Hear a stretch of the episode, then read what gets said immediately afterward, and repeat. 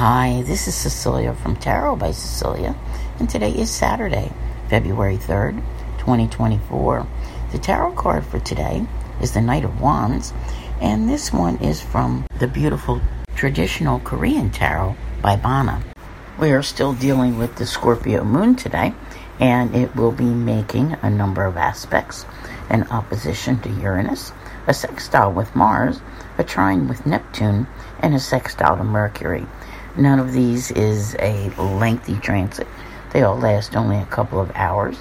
They are spread out over the course of the day, and each is a little bit different.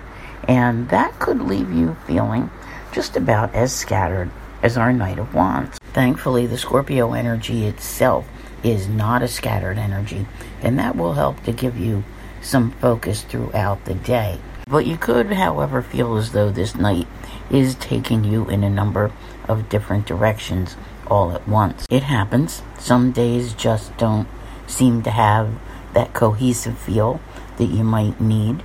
Uh, you know, the desire for change is there, and he is known as the bringer of change, and you know, change is possible.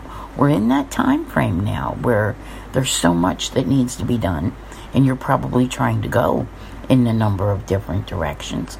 But honestly, today it would be better if you could, you know, stick to something that, you know, like where you can check off what you're doing and get it done. I think you'll feel better about it in the long run because the the Knight of Wands is kind of like that uh, haste makes waste. Maybe not so much the jack of all trades, but yeah, he's a bit everywhere and not necessarily completing things.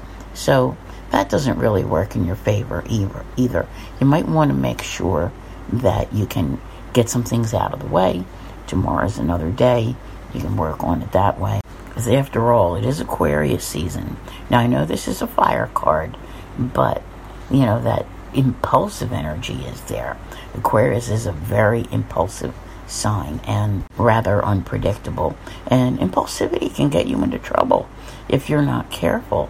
So, you know, do be cautious before you go off and make any sudden moves. Try to think them through clearly and don't let them get the better of you because you don't want to have to go back around and do things over again.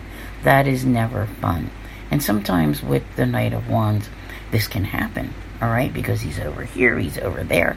You know, it's just not quite, you know, the productive energy that's necessary. But like I said, I kind of think that the Scorpio moon can be your saving grace because it is more focused and it's either one way or the other. And that can be very helpful to you over the course of the day. So I want to thank you all very much for being here. I'll see you here again tomorrow. And as always, have a great day.